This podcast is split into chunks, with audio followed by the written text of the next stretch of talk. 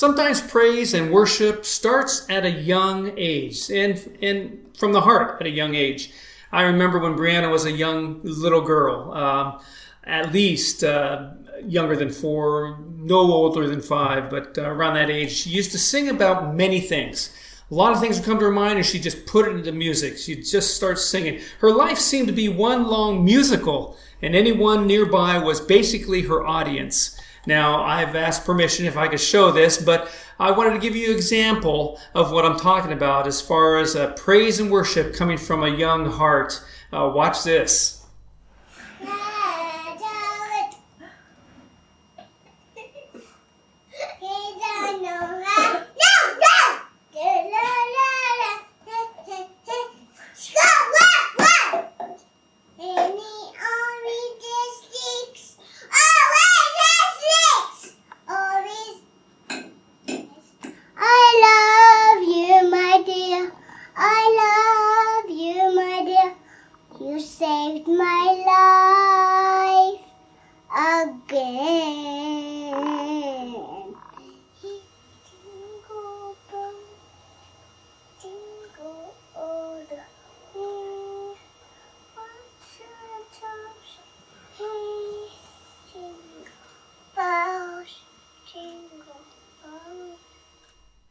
Now, Bree is using that God given talent uh, these days. Uh, pretty cute in that, that video, though. But these days, she's using the God given talent in leading the worship songs during our online service. Her and her sister, Maddie, doing that. Uh, is also part of uh, singing in the uh, school choir and quartet there, using her voice in that way. And she's also using her voice and her skill at playing guitar in the chapel band there at her school. So this little girl who uh, used to sing songs to anyone at any time has now uh, grown up to be a girl who's now using God's uh, giftedness in her life to glorify Him in, in all ways. So it's, it's just interesting and wonderful seeing all that come about. But you know, praise and worship of God really impacts a person's life, and you can see it in her life you know, I chose this location here because it brings a familiar setting for for church service. This looks familiar. You're sitting in the pews here, and you get to see me at this level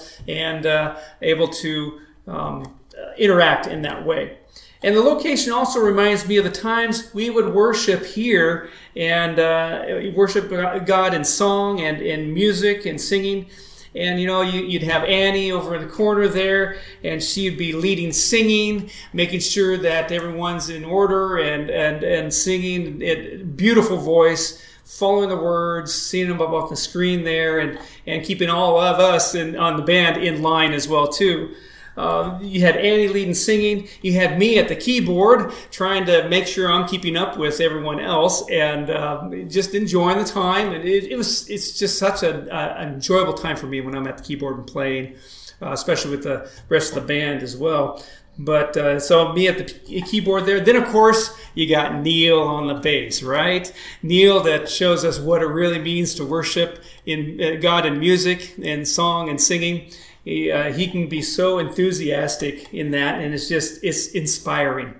And then, of course, you've got Jake on the drums, sitting back there doing his thing and uh, just enjoying his time, sometimes closing his eyes and just enjoying the, the, the worship time as well. But uh, another guy who's just skilled and gifted in, uh, in that area of uh, drumming. I just, that percussion thing, just I just don't understand trying to get that all together. But coordination for me is not there with that. And then, of course, you have Ron and Dale on the guitars, and they've given us some good moments there as uh, they've um, uh, played through some songs with us. And of course, Ron doing his little fillers and, and other things like that, and maybe some solos going on.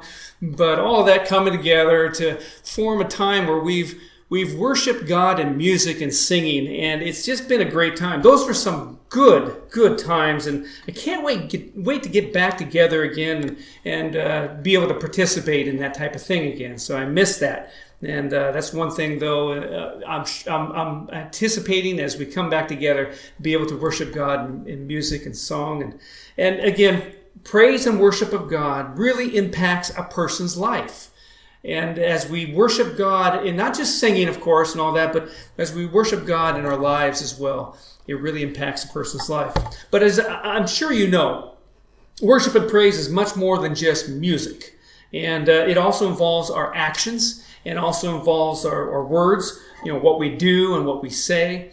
Um, you know, I've shared with you all before about some of the bulletin bloopers. I, have read those before in, in certain messages as, as well. And, you know, those things that have happened in church bulletins that make you laugh. Things like the peacemaking meeting scheduled for today has been canceled due to a conflict. And then, you know, the other announcement don't let worry kill you, let the church help. Yeah. And then uh, another one that's kind of new to me. I haven't seen this one before, um, but it says ushers will eat latecomers. Ushers will eat latecomers. I think they mean meet or greet. Anyway, and that would be awful if they did what it says.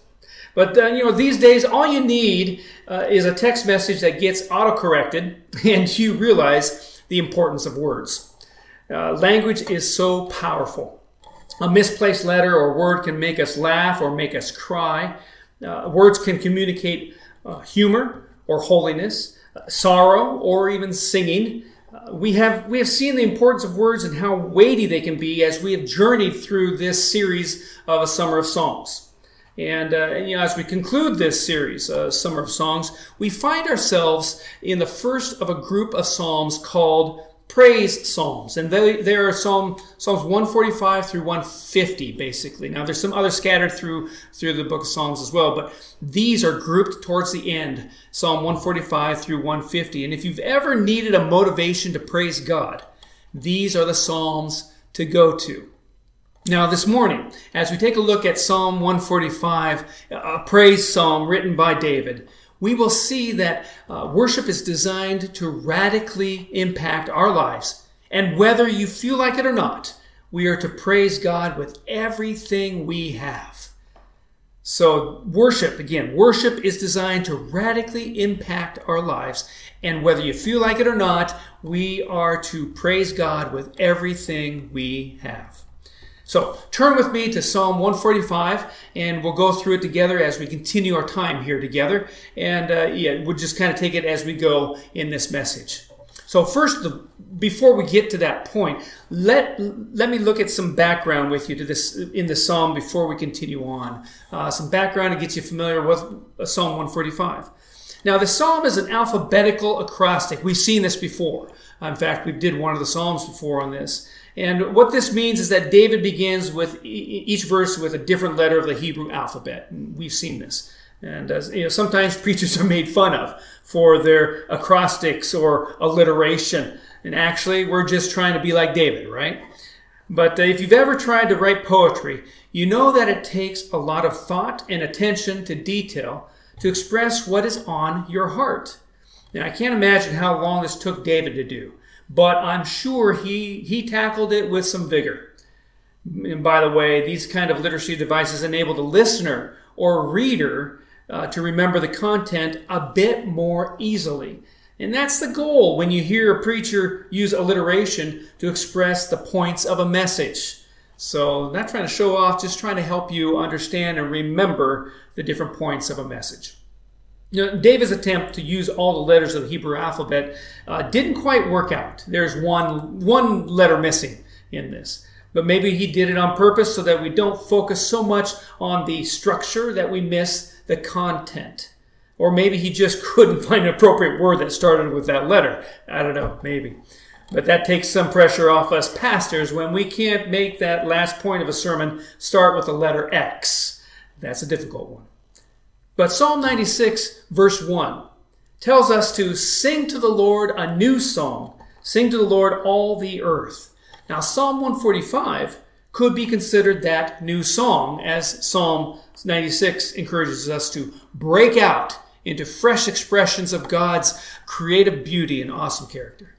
Psalm 145 does that through its structure and message. So keep that in mind as we go through this. Uh, another background point I want to share with you here is that this is really David's crown jewel of praise. It's the last psalm that has David's name associated with it, and the title, A Psalm of Praise, is used only with this one. Now, it is characterized by praise, not thanksgiving or even prayer. It's set apart for a specific purpose, much like Psalm 90 or Psalm 86 is referred to as a prayer of David. And then a third point here, background point I want to uh, bring to your attention is that this psalm has a special blessing associated with it. According to the ancient Israelites, who recited this psalm twice in the morning and once in the evening, a person who sang this psalm out loud uh, three different times during the day would be happy. Would be happy, joyful.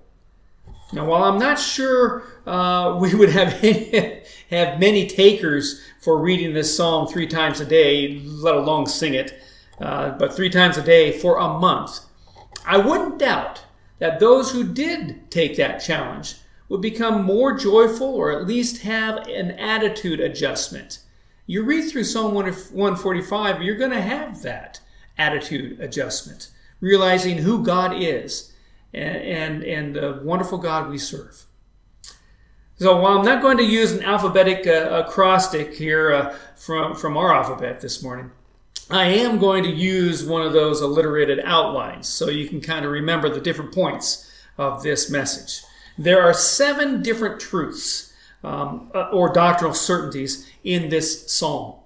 And as we go through each one, I want to also give an application related to each point. It will work kind of like this because of this truth, I will therefore do this. So, because of this truth, I will do this. That's how we're going to work this out through this message and uh, see these seven different truths laid out. So let's begin by looking at verses 1 and 2 of Psalm 145. Says, I will exalt you, my God, the King. I will praise your name forever and ever. Every day I will praise you and extol your name forever and ever. Now, the first truth here that we find is God's position. God's position. David, as God's king, adores Almighty God as his king above all kings. And to exalt is to set on high above all others. It's the expression of the greatest possible admiration. And the phrase forever means that David's praise has no end. But when he adds another ever to that, uh, it, it basically he's declaring there's no end to his praise. And our praise of God shall be as eternal as the God we praise. Now, praise is the only activity that we that, that we're called to do now that we'll continue doing in eternity. We pray now, but there will be a time when our prayers will no longer be needed. We believe, but there will be a time when our faith will be lost in sight uh, when we see Him face to face. We hope, but a time is coming when what we hope for will come to the glorious fruition, of heaven.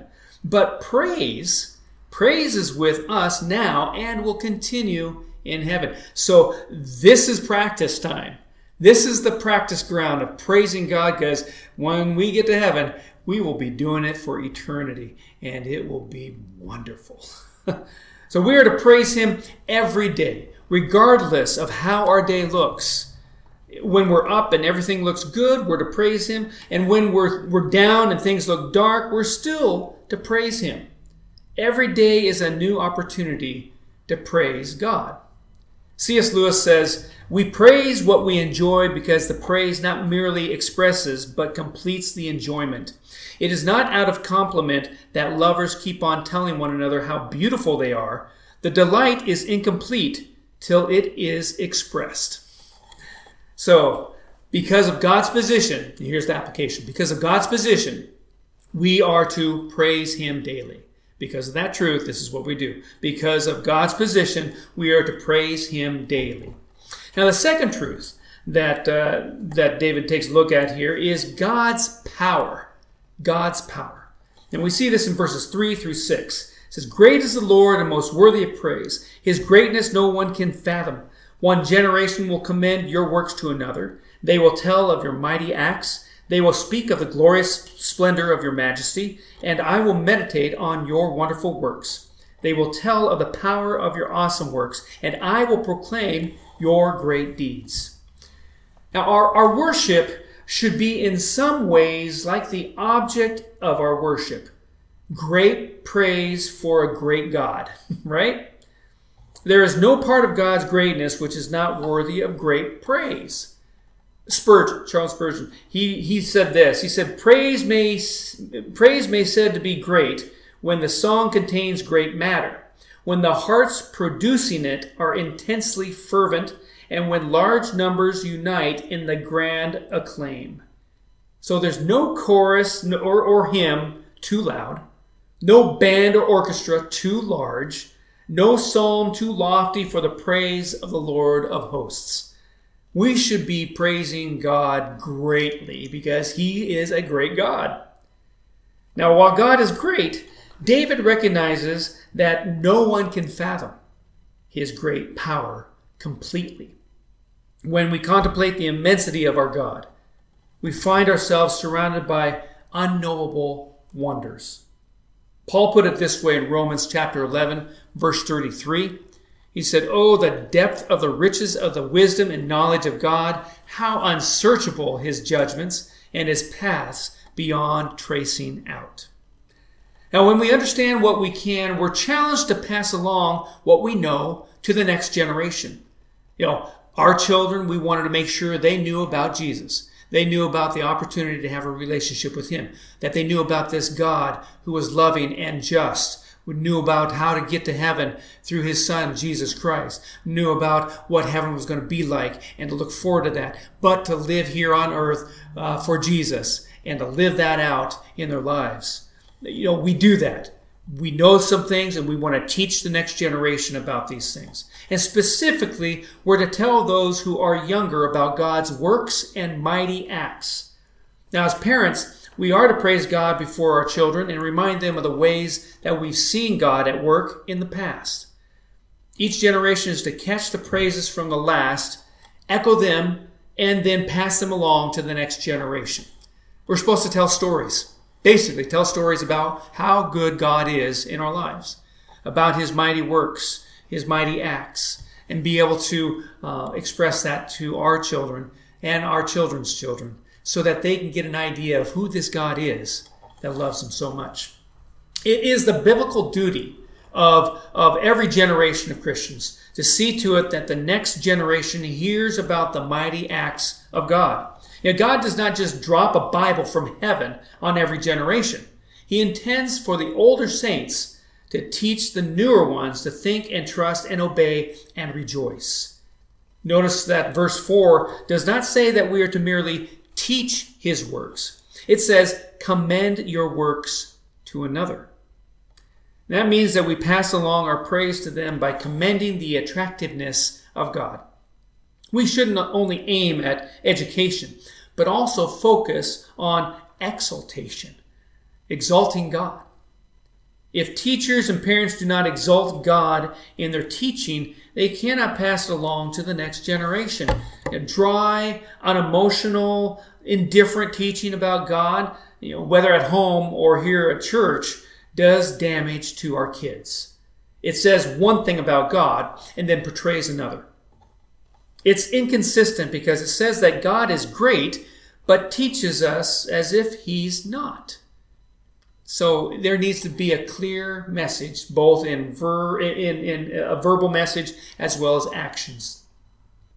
What we want for the next generation are not just heads filled with, with the right, right facts about the works of God.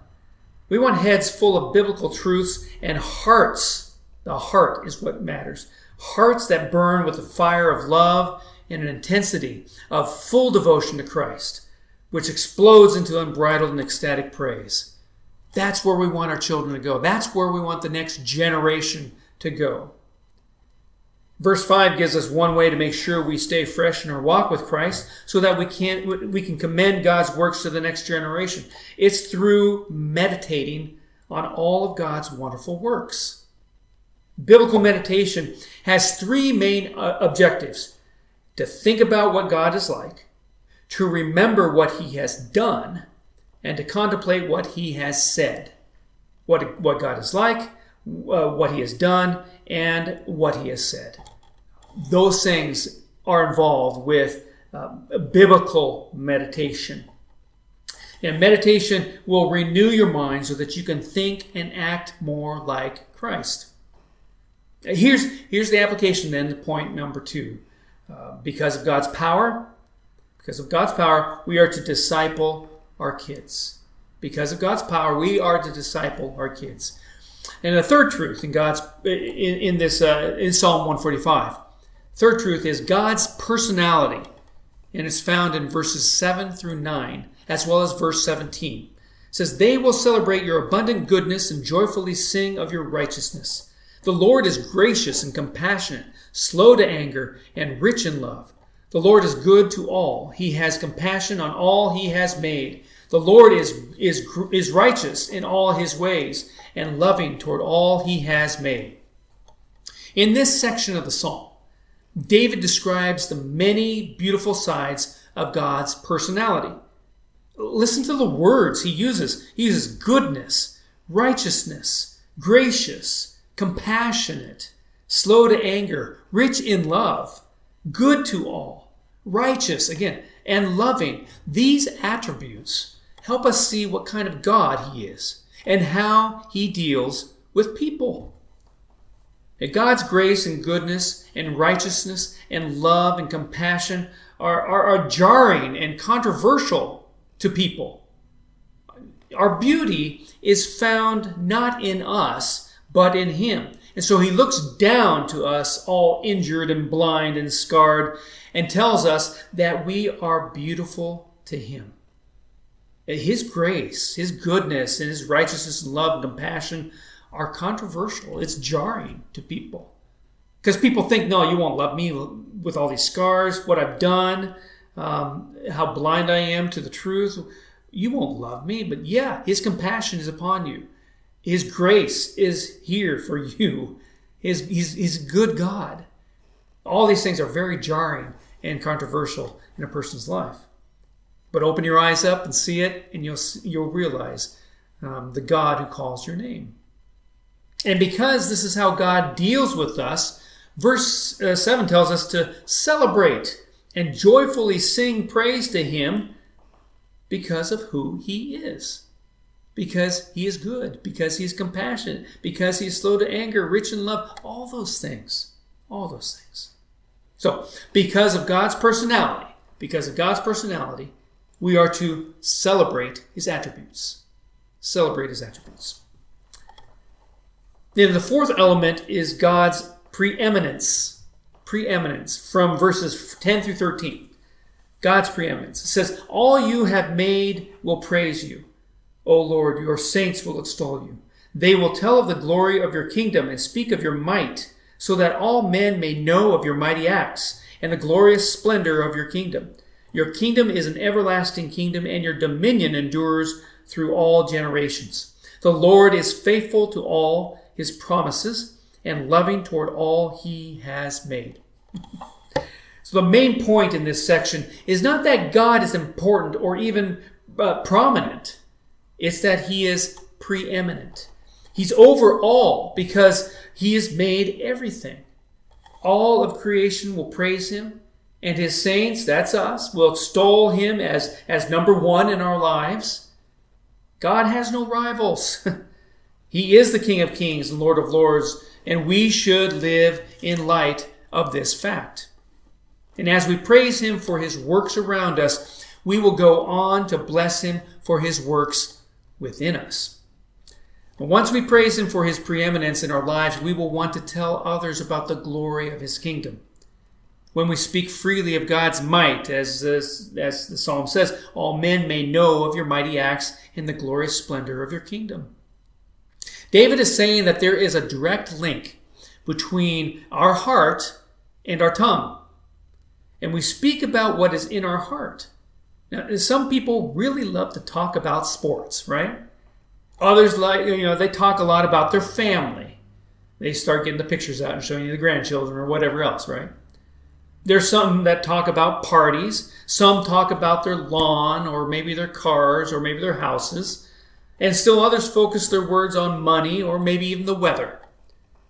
But if you want to know what someone holds dear, just listen to what they talk about ask them ask them some questions and get them talking and they'll start letting you know what's in their heart, what they really value. Proverbs 16, verse 23, puts it this way He says, A wise man's heart guides his mouth, and his lips promote instruction. So if our hearts are set on wisdom and on praise, our mouths will speak accordingly. if our hearts are set on other things, that will come out as well. That's why Proverbs chapter 4 verse 23 uh, challenges us to guard our heart, for it is the wellspring of life. Now, if our hearts were full of God, then our tongues wouldn't be able to stop talking about Him to others. I recently heard a great definition for evangelism. it goes like this Evangelism is what spills over when you bump into someone. Evangelism is what spills over when you bump into someone.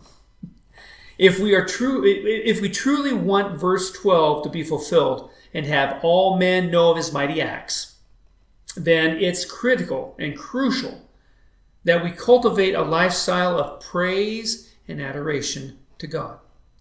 Then, when we bump into others, our words will flow from our hearts and will spill over with His love and grace. Someone has said, if Christians praise God more, the world would doubt Him less. I believe that. But here's the application to this point, point number four. Because of God's preeminence, we will tell others about Him. Because of God's preeminence, we will tell others about him. Now, the next part of the psalm that we find here in verses 14 through 16 is the next truth that we can find here, and it's God's provision. God's provision, verses 14 through 16. The Lord upholds all those who fall and lifts up all who are bowed down. The eyes of all who look to you, and you give them uh, their food at the proper time. You open your hand and satisfy the desires of every living thing. Now, this section follows the power and preeminence of God with its emphasis upon his provision.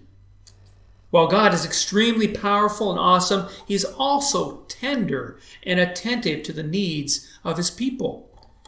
Have you, have you fallen recently? Have you stumbled in your walk? Are you bowed down with the weight of problems and difficulties? I can't imagine you're not, especially in this year of COVID 19 and everything else going on that's changed in your life. But if so, if so, turn your eyes to Jesus. Turn your eyes to Jesus, and He will provide what you need. He will uphold you when you fall and lift you up when you're overwhelmed. The key is to look up. key is to look up. Matthew 12, verse 20 gives a great word picture when Jesus, referring to how he deals with hurting people, quotes from Isaiah. And he says, A bruised reed he will not break, and a smoldering wick he will not snuff out. Know, God does not willingly withhold any good thing from his children. David praises him for, for his open hand that satisfies the desires of every living thing. And this is also a wonderful picture uh, before us here. Instead of giving grudgingly or, or a little at a time, God takes his hand and opens it up completely, completely to us. I've seen Ransom, or grandson, when, uh, when Amanda is feeding him one of his favorite snacks. He got these little snacks, I don't know what you call them, but little things. Uh, tasted one before because I was curious you put it in your mouth and it just dissolves into mush right away. But he loves them, especially the blueberry kind. And so uh, here's here's Ransom. He's sitting in his high chair, all ready to go for some good stuff to eat. And then uh, Amanda brings out the snack, and he just about loses it. He gets he gets so excited about able to eat the, these snacks. And Amanda then doesn't hold back. She gives her gives gives a handful and just spreads it out on his little tray there in his high chair scatters them all over the place there on his high chair tray, and then he just eats them up. Eats them up totally. God has his hands full of good things for us. And they're much better than the snacks that Ransom's eating. But when we're wiped out, when we're stressed out or maxed out, he wants us to look to him. He won't stomp on us when we're down, but He'll treat us tenderly and give us exactly what we need. Will you give your problems?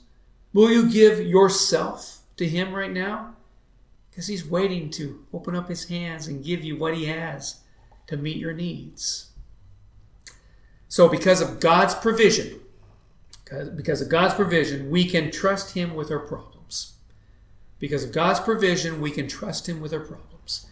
Then the next truth we can we, we find here in Psalm 145 is that we can hold on to uh, this truth is God's God's presence. God's presence found in verses 18 and 19. The Lord is near to all who call on him, to all who call on him in truth.